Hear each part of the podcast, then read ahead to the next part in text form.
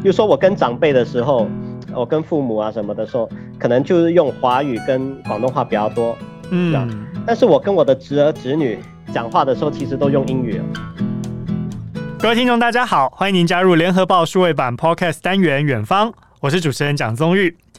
大家都说语言教育要从小扎根，那么年纪越小，学习效果是越好。台湾去年呢就开始推动了双语教育的基础科工程哦，那么借鉴新加坡的经验，希望能够扩大接轨国际。新加坡的双语政策之下呢，人人都成为精通双语的百灵国吗？那么今天的远方，我们一起来聊聊，邀请到的是新加坡的教育工作者明永昌，小明欢迎你。大家好。欢迎哦，因为哦，我们先要知道的是说，在新加坡，大家都觉得，哎，讲到英文，好像新加坡人都没有问题，因为这是官方语言之一。但是呢，大家都很好奇的是说，哎，要讲到双声道或者是多声道，这个学语言的过程呢，好像不是那么的简单。像在台湾呢，大家很。常讲的就是，哎，华语里面就包含了这个普通话嘛，还有这个闽南语嘛。那么在新加坡呢，您自己分享一下您个人经验，您是双语使用者还是多语言的使用者呢？呃，我是一名双语使用者啦，主要嗯，在新加坡我主要用的是英语跟华语。嗯、但其实你说我是多语言使用者的话，可能也对，因为我也讲一些广东话，尤其是在家里，还有跟那些广、嗯、讲广东话的朋友。然后也学过一些很基础的日本语、日语，嗯，所以可能去日本玩的时候啊，就可以用日语这样子。Yeah. OK，哦，所以其实你在家里面特别讲广东话，是因为祖籍的关系吗？因为祖籍的关系，我祖籍广东南海嘛，然后我父亲的话，他也是会讲广东话。然后从小的话，因为我是从呃香港移民到新加坡的，很小的时候，所以我就会在家里还是讲广东话。嗯，所以其实能不能够成为这个多声道或者是呃双语言的使用者，其实就看你家里面讲什么。这从小呢学会耳濡目染，也就很自然而然就学会了其中一样语言。那么到了社会上工作或者说念书的时候，诶，学校跟社会上使用的语言可能又不一样，这会造成另外一个情境。自然而然呢，你就会再多学会好几种语言。好，就我们了解的，新加坡呢有四种官方语言，就像刚刚小明所说到的，包含了英语、华语。那么另外呢，还包括了这马来语跟泰米尔语言。诶，就您自己个人的经验，可不可以来跟我们分享？您会几种官方语言？还有呢，这官方语言把它定调成这四个，有没有一些背景跟时空的因素呢？嗯，其实我只会英语跟华语，这四种官方语言的话，这在新加坡其实蛮正常的。因为呃，虽然我们说四种官方语言是英语、华语、马来语跟泰米尔语哦，但这四种语言不是说每个国民都会讲，而是说因为。新加坡的情况，它是一个比较呃多元种族的一个社会，去我们呃有马来人，我们有印度人，去呃通常他们就会学习他们自己的母语，而我们华人的话就学习自己的母语的时候，我们就学习华语这样子。嗯哼，对，好，所以其实就是一个多元社会，所以就形成了多语言这样子的官方语言的情况。所以其实这也代表就是说，哎，大家在族群融合当中哦，也有彼此尊重这样子的一个很重要的精神在。我觉得这对于台湾来说，其实台湾现在也很努力在推行这一方面。所以台湾呢，也是在推行很多呃，包含我们一些呃族群的语言这种保存的运动，或者是文化的这扎根，其实也都在进行当中。因为我们知道小明哦，现在算。是教育工作者，不过您过去也在媒体当中工作，这个经验其实应该会看到更多的社会现象哦。就你过去这个媒体经验的观察，你自己觉得说，诶，像新加坡采取这个双语政策啊，有没有一些优势？但是在你生活当中会不会造成一些困扰呢？嗯，双语政策指的是就是英语，然后再包括你自己的母语嘛，这个是基本。但是加其实很多新加坡人也除此以外，尤其是年轻一辈的话，也学习一门外语。去很多其实不只是双语了，是三语啊。嗯，我觉得新加坡的话，呃，首先是英语，它作为工作语言的这个优势了，因为这是新加坡跟国际接轨和世界沟通的一个重要的优势。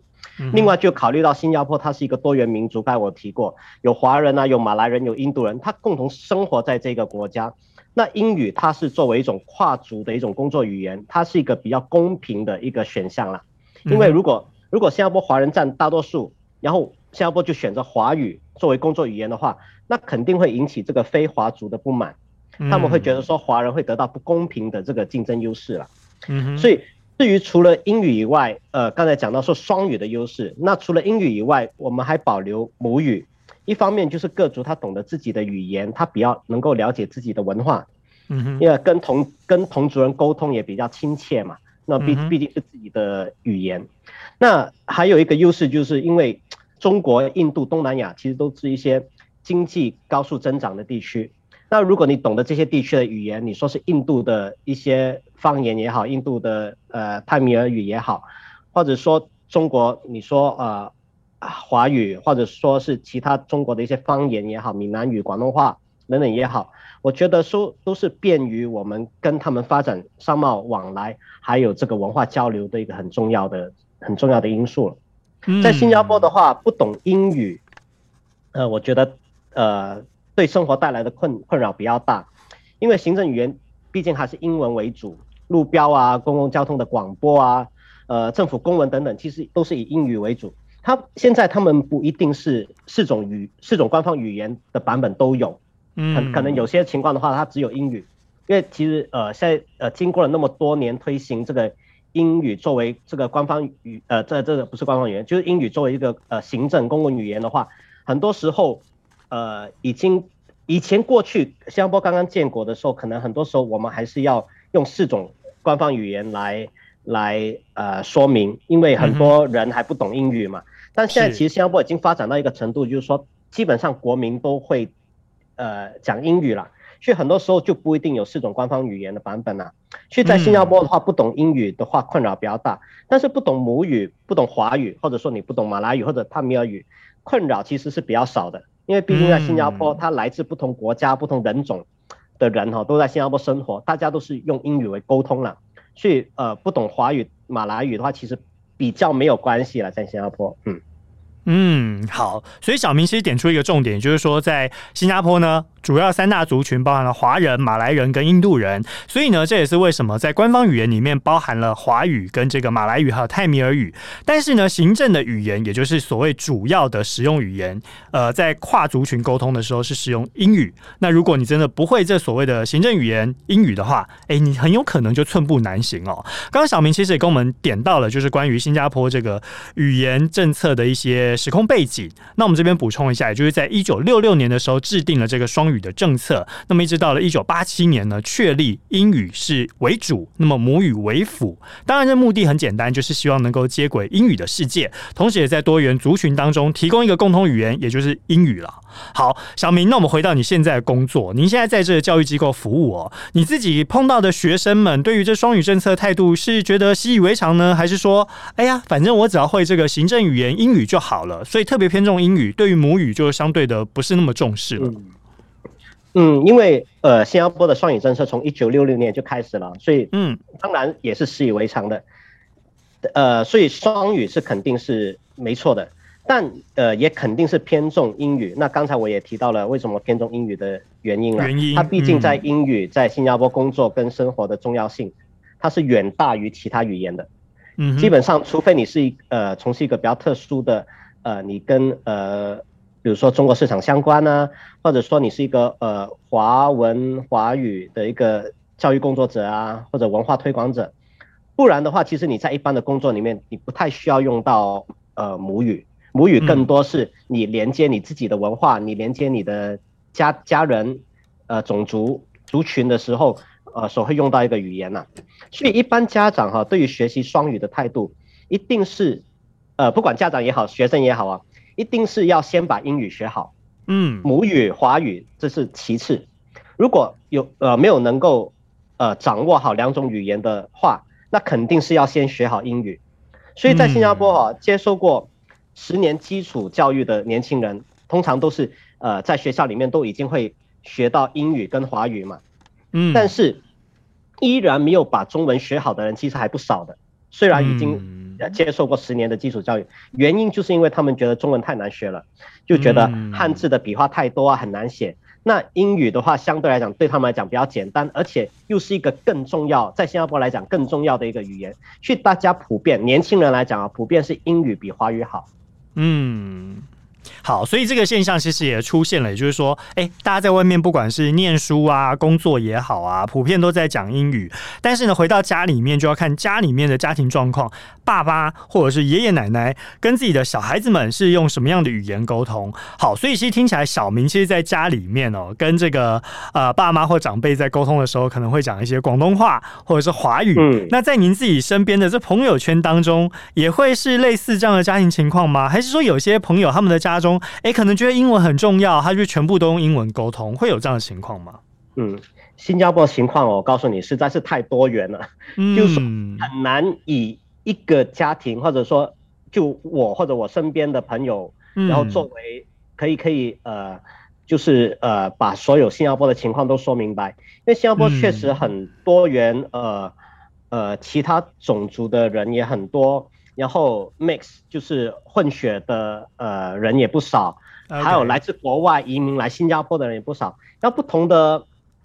家庭、不同种族、不同宗教背景，然后他们语语言都会不一样。比如说，嗯、呃，就呃比较主要的几种情况好了，一种就是像呃是新加坡华人，但是他们完全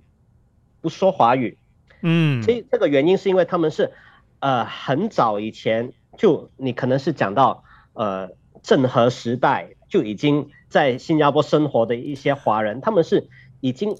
呃在地化，已经非常的在地化。Okay. 然后他们可能会，他们虽然会呃认为自己是华人 Chinese，但是他们会呃更善于用英语跟呃马来语，甚至是马来语来表达自己，然后就呃完全家里是完全没有这个华文的背景。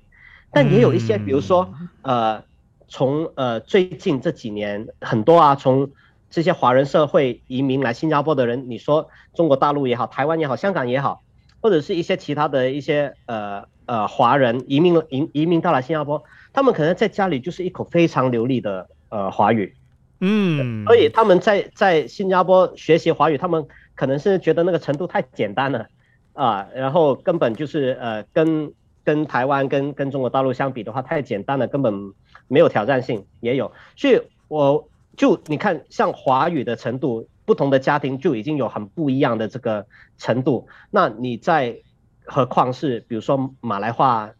呃泰米尔话，其他的元素也也也也加进去的话，其实新加坡的这个语文程度，呃，真的是很不一样。对，嗯，五花八门的可以这样说。嗯，好，其实听小明这样讲啊，就是觉得说这个时空背景可能还牵涉到所谓的早期移民跟近期的这个移民，所以也形成了这个新加坡非常多元族群跟这多元文化还有多语言的一个现况哦。不过我相信，其实有一部电影大家应该有看过的话，应该都会觉得大概不难理解刚刚小明讲的这一段，也就是《亚洲疯狂富豪》。大家可能就会看到这个，就会发现啊，其实你到了新加坡，真的发现哎，很多华人面孔，但是 maybe 他只会讲英文。或者是说，哎，有些他可能在家里面跟长辈，他只讲华语，但是呢，他出到外面社会以后，大家还习惯用英文沟通。我相信这这个就完全就是一个新加坡的写照哦。不过这当然背后还跟这个教育政策跟教育的背景有关，也就是新加坡在英语教育当中，哎，十多年来大家就在说最具代表性的一个计划叫做英语学习跟阅读策略，也叫做简称叫做 STELLA（Strategy for English Language Learning and Reading Program）。那目的是希望能够建立学生在学时期的的时候，哎，这个英文的说跟写的信心哦。好，小明，我想跟你请教的是说，新加坡在强调英语教育的同时，学校有在提供母语教育吗？那对于双语是必修，嗯、还是说这单纯只是个人的选择而已？嗯，当然，新加坡说我们有四种官方语言，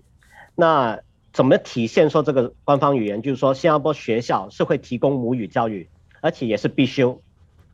因为三种母语也是新加坡的官方语言，这个是有法定地位的保障。嗯、既然我们说这四种语言，就包括英语、华语、啊、呃、马来语跟泰米尔语，它都是官方语言，所以政府它就有这个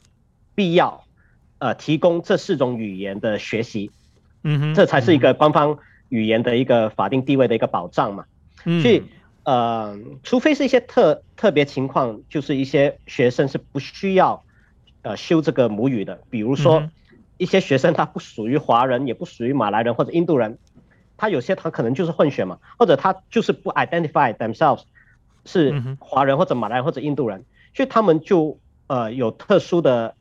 例子、特殊的情况，就不需要学习这三种母语，或者说他是一个外国人这样的一个情况。否则的话，其实一般的情况的话，我们的学生都是必须要同时学习呃这个英语跟母语的。嗯，所以也就是说，有法定保障的这个地位哦，大家对于母语的重视还是相对的，呃，有它一定的重要性。那我比如说，假设我是外来移民或者是外国人，呃，到这个新加坡工作好了，嗯、或者说去念书好了，我我可以自己说，哎、嗯，那我也想学一下泰米尔语啊，或者想学一下马来语，我可以主动去选修吗？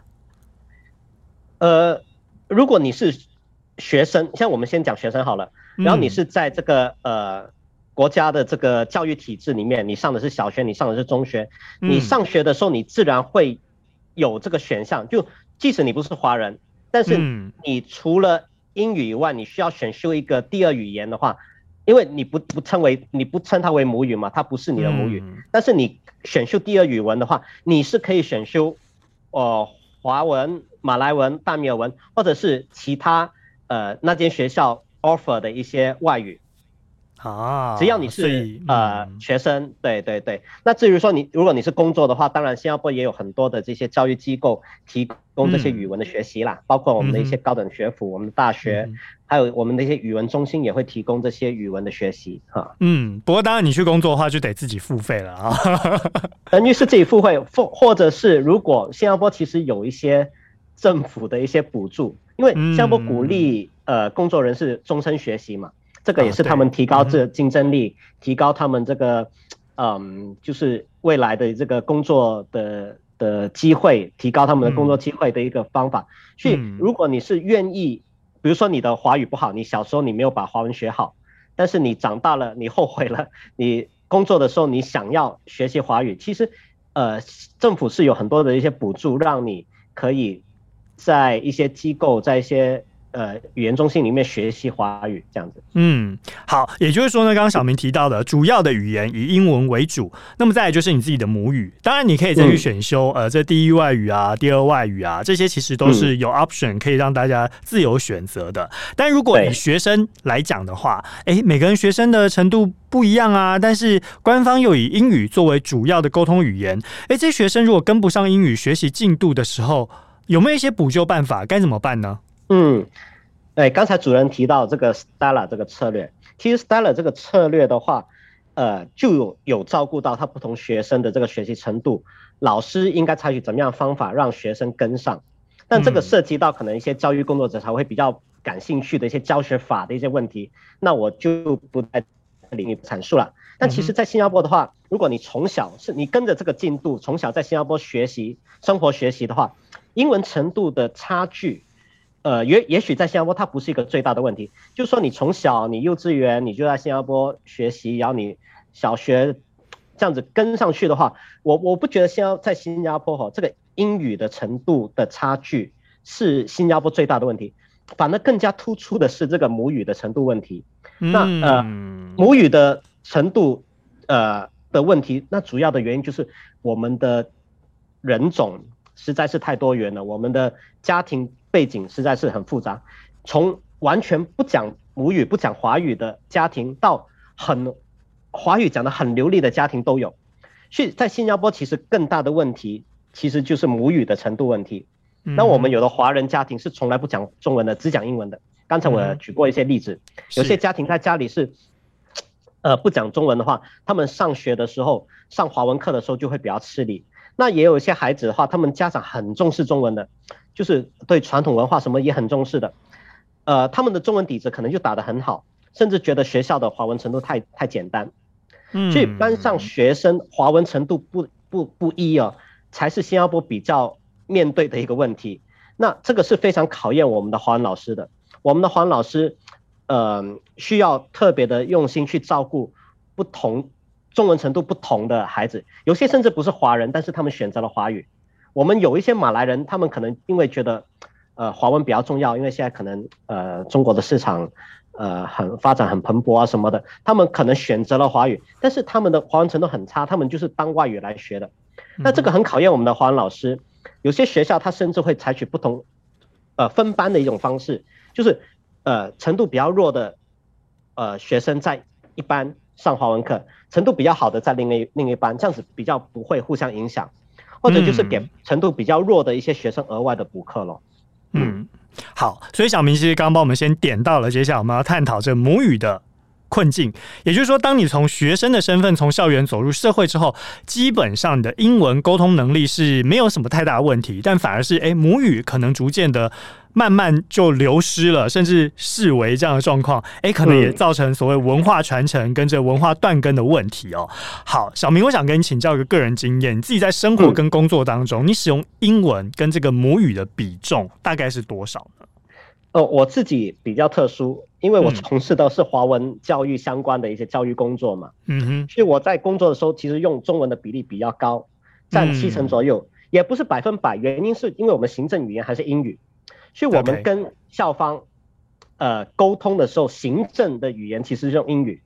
但是学生来学习的时候是学习华文，是学习、嗯、呃，比如说中华文化之类的东西，所以那部分的话会是呃中文华文。但行政语言跟校方沟通也好，跟政府沟通也好，跟外界沟通的话是用英语。那不过其实，在新加坡的话，一般的工作不太需要用到母语哦，除非你的客户包括呃是包括了呃讲中文的人啊，或者你的业务是涉及到呃中国市场啊，或者甚至台湾市场啊这样子，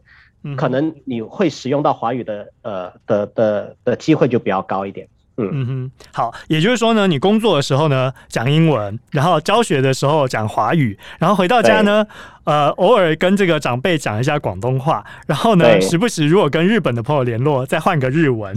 对对对对对。好，所以其实这个情况就是说，像你这样通晓双语或者说多语的呃情况是普遍的吗？那你自己身边也有类似这样的情况的吗？都非常精通口语跟这个书写不同语言的人，算是多的吗？嗯其实，在新加坡的话，嗯，双语可能多语是一个非常普遍的现象，主要是因为我们本来就很多元，嗯，我们日常的生活其实都会遇到马来人啊、印度人啊、不同人种的人，所以这个可能跟台湾的这个社会情况不太一样。但其实你可能也得要定义一下什么叫通晓，嗯，因为通晓双语的话，通晓这个可能这个要求门槛比较高，如果你只是口语会。说几种不同语言的话，我相信很多新加坡人，大部分的新加坡人至少两三种，嗯，四五种也不奇怪。嗯哼，我们很多马来人其实诶会讲一点点华文，华语也说说不定的，啊，印度人会说华语也说不定的。会讲的话，我觉得，嗯，我觉得大部分新加坡人几种都没问题。但是如果你说写或者是读的话，那可能会比较少一点。嗯啊，年比如说很多现在很多年轻人，他们在学校毕竟还是学了。几年的这个华文，他们讲华文讲中文没有问题，但可能读写会比较差一点。你叫他们可能呃报纸，呀中文的报纸，你叫他读，他可能没有呃不完全读得会。他们可能写很多汉字不会不会写，因为他们以前可能就小的时候学习没有把华语学学习很认真，有些呃汉字啊的笔画不会，但是。呃，你跟新加坡人沟通，可能用华语啊，跟用英语啊，甚至有有些人用马来语啊，用大米尔语，呃，应该都没有问题的。嗯哼，好，啊、也就是说呢，基本的口说大部分大家都没有问题，但是读写就是一个很重要，嗯、是不是精通的门槛了？但是你刚刚有讲到，其实也有一点，就是让大家可能觉得说啊，我今天会讲就好了，但是因为中文笔画很多啊，拼音很多啊，然后这个同义字又很多啊，我相较之下，我可能就缺少了一点去学习这个华文的这个母语的动力，所以这可能也会造成啊，我们刚刚在讲到所谓这个双语优势可能会逐渐流失，或者说母语逐渐视为这样的现象。但是这背后还有一个根本原因，就是说我我想请您以您个人的观察经验来看看，说新加坡的社会会是相对重视英语的一个社会吗？有没有所谓诶，大家觉得英语就是比较进步的语言，有这样的霸权现象吗？或者说我把它区分成诶，语言有所谓等级上的差异，会有这样的情况出现吗？嗯，新加坡肯定是相对重视英语的，这个我觉得也不必呃。忌讳或者怎么样的，虽然英文和中文哈同样是官方语言，但他们的重要性、他们的地位还是不一样的。嗯，你如果你讲到司法，你讲到行政，你讲到商业用语、学术用语，在新加坡肯定都是英语嘛，嗯，肯定不不会是华语。华语在新加坡没有到这个司法的地位，没有到这个行政的地位。商业学术主要也还是英语，除非是一个特殊情况，除非你是念中文系，比如说这样子。在新加坡很多情况的话，你其实只有英文的标示或者说明，它没有其他三种母语。你你所有标示如果都放四种语言的话，其实成本也很高嘛，对不对？那我们未必是把，我觉得新加坡它未必是要把语言分为优劣等级，或者说什什么样第一等、第二等，或者说想要歧视某种语言，我们不是这样。但是从很实际的考量，考虑到成本的问题，或者说一个很 practical 的问题的话，新加坡不可能什么都提供四种语言呢、啊。那如果是这样的情况的时候，英文肯定是优先，肯定是优先。那如果你说霸权，因为刚才您您提到说这个是不是一种霸权的现象？那如果你说霸权，就是呃采取各种措施资源，刻意的去让英文在行政上、经济上、文化上、社会上各个方面占主导地位的话。那我想，新加坡确实政府确实存在某种霸权，嗯，因为新加坡决定独尊英文，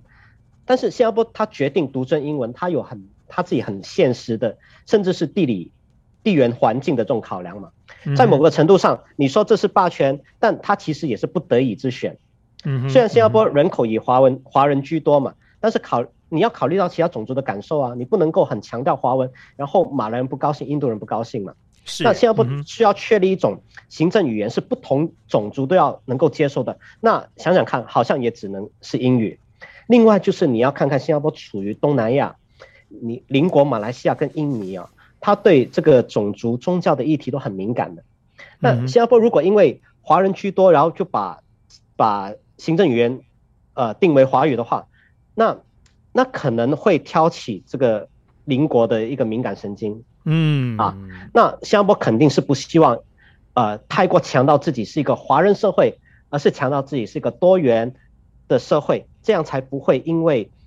因为这个种族的问题、宗教的问题而挑起就是呃邻国的一个敏感神经啊。嗯，这也是很重要的啊。好，也就是像小明所说的，其实新加坡官方的本意是提供官方四种语言的法定地位，但是在实务操作上，哎，形成的社会现象可能就会有所差异了。我们来看一个数据，就是新加坡统计局发布的二零二零人口普查当中，就发现到一个现象哦，百分之四十八点三的民众在家里面呢是说英语的，哎，这比十年前，也就是二零一零年的百分之三十二点三，哎，要高出了十多个百分点哦。而且在家里面说母语的比例也都有所下降，比如说。像华语是从二零一零年的百分之三十五点六，哎，一路下滑到百分之二十九点九。那么马来语跟泰米尔语也分别从百分之十二点二到百分之三点三，下滑到百分之九点二到百分之二点五。哎，其实听起来这四个官方语言里面，就只有英语是大家普遍都没有问题的。但是华语啊、马来语啊跟泰米尔语，哎，使用在家里面跟自己的长辈或者跟家人，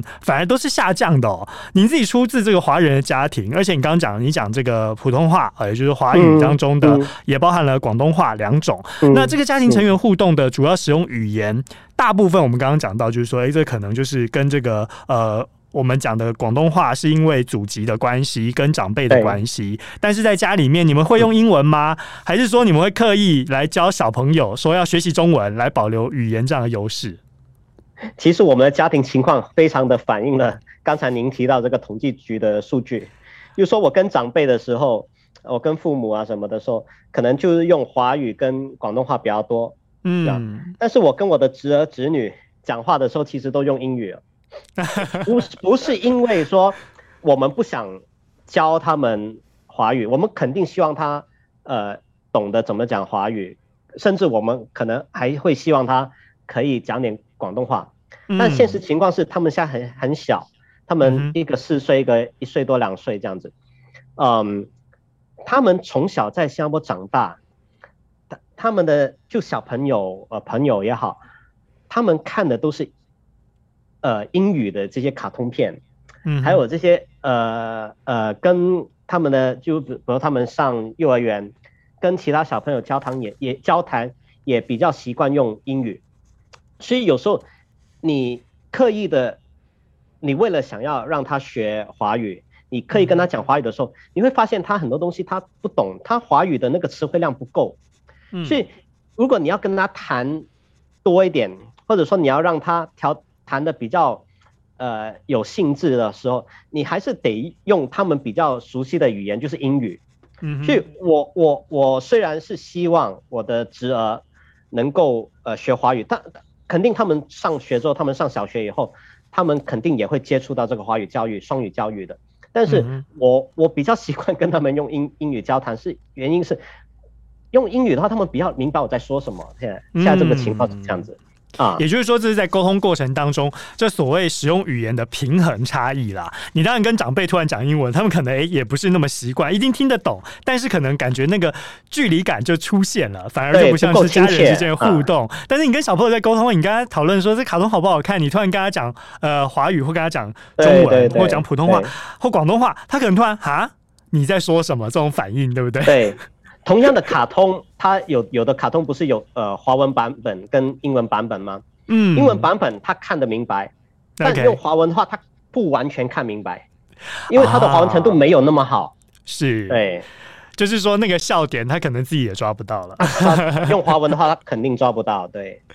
好，其实刚刚讲到这个是华语的一个现象，也就是说你在使用不管是普通话也好，广东话也好，还是在使用主要主要的官方语言，在新加坡会呈现一个很多元的状态哦。就像刚刚小明讲的，在家里面就有这样子多元的状况。我们来看一下一些时空的背景，就是二零一九年的时候呢，是新加坡讲华语运动四十周年的重要里程碑。那么当时呢，李显龙总理呢就提出了。他说，华人家庭呢，以英语为主要语言的比例，哎，过去二十年来是急剧上升哦。当然，这也呼应了我们刚刚讲到，就是说大家在家里面使用母语的比例下降的现象有关。那么，包含了马来跟印度裔的族群呢、也出现了相同的趋势。所以呢，当时总理李显龙就说，必须要承认新加坡正逐渐失去了双语竞争的优势。这边跟小明请教的说，就你个人的观察哦，双语政策是让大家双语精通，还是说，哎，我其实会讲就好？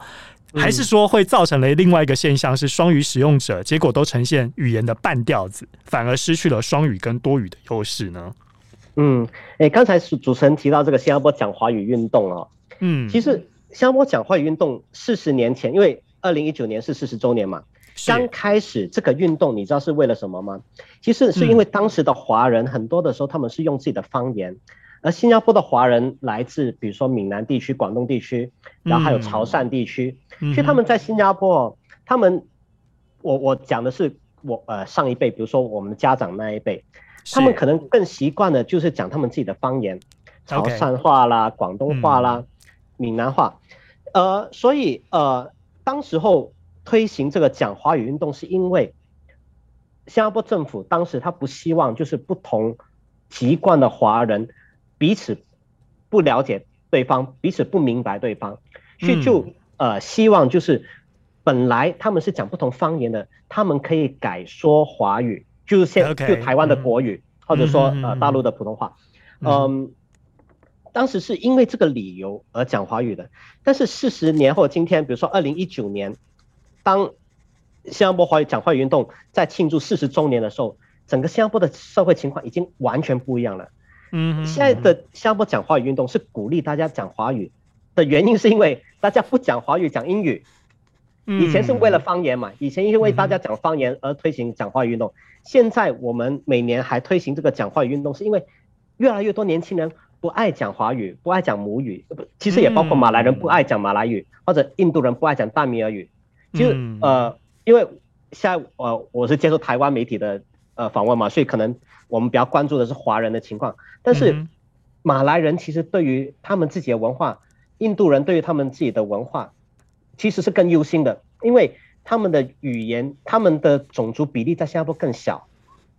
啊，所以他们用大米尔人、大米尔语的人更少，或者用马来语的人更少，所以其实他们对于他们自己的母语越来越弱化是更担心的。嗯，那刚然后刚才主持人有问到，就是说，呃。呃，据我的观察，双语政策是否让双语精通嘛，还是双语使用者呈现半吊子这样的情况？其实，我想新加坡也意识到哦，很难让每个人都精通双语的，嗯，这是比较难达到的一个情况。当然，我们会政府会提供这个学习双语的机会，学校也好，或者说你毕业后你工作以后你想要进修也好，政府都会提供这个学习双语的机会，如果你想要学的话。嗯，但是到头来，真正能够精通，讲的是精通，而不是只是口语上的流利。能够精通双语的，也许只会是少数。啊，变成是教育者，对不对？对，他必须要很精通才能够继续传承。对，因为多数人的语文能力，可能英文比较强，中文比较弱，他们足够能够应付他们的日常工作、日常生活就很不错了。他们不会觉得说我需要很精通，而且新加坡意识到，就是部分新加坡人有这个英文说不好，华语也说不好这样的半吊子的问题。那我觉得新加坡政府除了想办法提升师资啊，改善教育教学法啊，或者鼓励大家终身学习。进一步的提升语文能力以外，其实也没有什么其他方法可以实行了哈。也许有些人天生就是比较擅长语文的，比较有这个语文天赋，但有些就是就是没有哦，就是语文就是不好，这个是没有办法的事情啊。所以很多人会说，哦，以前新加坡人大多会好几种语语语文语言，以前会多语嘛，我又会一点马来话，又会一点印度话，又会不同的方言这样子，但是他。之所以会这样，是因为有当时有这样的一个背景嘛。你邻居啊，不同人种，他们当时候受的教育程度不高，英文也不会，那他们只会说他们自己的语言嘛。所以你跟他们沟通，你只能够也学一下他们的马来话，也学一下他们的闽南话，也学一下他们广东话这样子。所以当时的上一辈的新加坡人就会好像什么话好像都会讲一点，但是都半吊子这样子，可能半吊子。哎，我是华人，但是我会半吊子，我会一点点的马来话。那我也会一点点的其他方言，那跟邻居沟通没有问题，但那个环境已经没有了。现在的环境就是大家都是受英文教育，大家的英文都讲得好，而且都是把它当成行政语言。去新一代的新加坡人其实没有觉得可能没有必要说我要花更多的精力去学习多语，多语的意思就是英文、英语以外的其他的一些呃语言。嗯哼，所以在某个程度上。呃，我们必须承认，可能新加坡真的呃已经是开始失去了双语或多语的优势，而更多人是以英语为主。但我们还是会呃执行这个双语政策，主要原因就是说，我们必须要给想要学双语的人一个这样的机会，而且对于新加坡政府来讲，母语其实还是重要的。嗯哼嗯哼，对，好，也就是说，虽然主要官方语言是英语，但是对于母语的重视，赋予法定地位，表示说这是跟我们呃这个不管在文化传承上，或者说在沟通上，在母语的保存上都很重要。因为我们刚刚讲到说，诶，语言很多元嘛，就比如说像在中国大陆好了，你虽然有很多的方言种类很多，但是还是必须统一得要用一个普通话来作为主要的沟通语言，这样才不会造成大家的沟通落差。就比如说像华语的范围很广，包含了我们刚刚讲到。几个广东话啊、闽南话啊、潮汕话啊、客家话啊、普通话，哇，这么多的范围。那这样子的情况之下，其实只是说要鼓励大家母语的使用，才能够来进行文化传承。好，但是在新加坡，我们最后想跟小明请教的一个是，以您个人的观察哦，如果说大家日常生活当中啊，都是以英语为主，现在有没有一些母语补救的办法呢？嗯，其实母语补救，我觉得现在新加坡。意识到这个问题，就是说，我们开始有一点意识到哈，我们不能，我们以英语为主是对的，但是我们不能够失去母语，因为母语是我们的文化，我们根的那一个部分。嗯，所以我我们我们不能够只懂英语，然后其实英语它不是我们。的文化嘛，我们不是我们亚洲的文化，不是我们华人的文化。然后我们如果我们用英语去了解自己的文化，是有一个隔阂的。我们还是尽可能要用母语，我们自己的语言去了解自己的文化，才是一个比较理想的方法。所以这个为什么就是说，虽然呃，我们说很多年轻人其实现在哦华文很弱，都是英文比较好，都是英文为主，但政府还是要坚持学校一定要把。一定要教这个母语，哪怕你程度不够好，至少你从小有接触也也也好。那很多人可能小时候他们没有认真的学好母语，他们觉得说，哎呀母语不重要，呃英语比较重要，母语不重要，然后就没有把英母语学好。可是他们可能长大后发现，其实，呃哎母母语还是需要的，因为毕竟现在呃在全球学习华语的人也越来越多嘛，是一个热潮，这跟。中国的崛起也有关系，跟整个亚洲的发展也有关系。同样的，马来语在这个区域，在马来西亚、在印尼这个地方，如果你要去到这些地方发展的话，其实你还是要学马来语。那印度其实也是一个呃发展中的国家也有很多机遇，所以母语不是不重要，这个是呃新加坡政府想要跟年轻一代传达的一个信息。虽然英语还是国策来讲，英语还是我们行政语言，还是一个最重要的语言，但是不表示说我们还是尽可能要执行双语，我们还是尽可能要成为一个双语的使用者。那很多没有学好母语的，长大后发现需要用到母语，才想办法把这个语言学起来。其实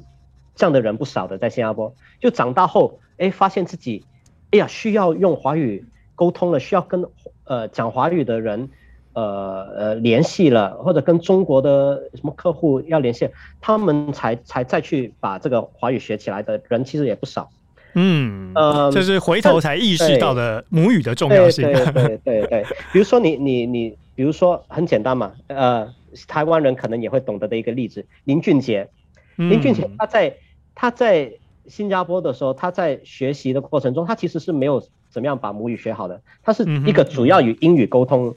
的人，但是他来到台湾发展的时候，他需要去讲华语的时候，他需要去。呃，从事音乐事业要需要去唱中文歌的时候，他就不得不去再去把这个母语，再去把这个华语学起来嘛。嗯、那林俊杰他是从事音乐事业，他有这个需要。那其他新加坡人从事的别的一些行业，可能也是需要的。比如说一个医生，在新加坡，医生是一个精英吧，对吧？啊、他可能从小他都是讲英文，呃，讲英语这样子。但是他当他真的成为一个医生的时候，他需要跟华文的这些呃讲华文的这些病人沟通的时候，他也被迫必须要去学点华语啊，不然他没有办法跟这些呃讲华语的这些病人沟通啊，等等的一些情况在新加坡很多，所以我觉得在新加坡虽然说英文很重要，但华文不是不重要了，嗯哼啊，所以嗯对，就是这样。好，理解。小明刚刚讲了这么多，也跟我们分享了那么多在地的观察。我觉得其实有一个很重要的观念哦，大概就是说，英语呢主要是沟通工具，但是呢要保存好母语才是理解族群文化的根本。我我想这样的理解应该也是，也是小明这一次呢能够跟大家分享这么多在新加坡当地的观察哦。当然，大家听小明，哎，听起来倒是没有那么。新加坡人的感觉，因为他的华语讲的非常的流利。不过这当然也是因为从小扎根嘛。是有点多元的，就是说我对对对对。好，当然今天也非常谢谢小明跟我们分享那么多，也希望下一次呢，远方还有机会再邀请小明来跟我们分享在新加坡更多的点点滴滴。今天非常谢谢小明喽。好，谢谢你，谢谢。好，我们远方的听众，下次再见喽，拜拜。精彩的报道，请搜寻 VIP 大 U 点 com 联合报数位版，邀请您订阅支持。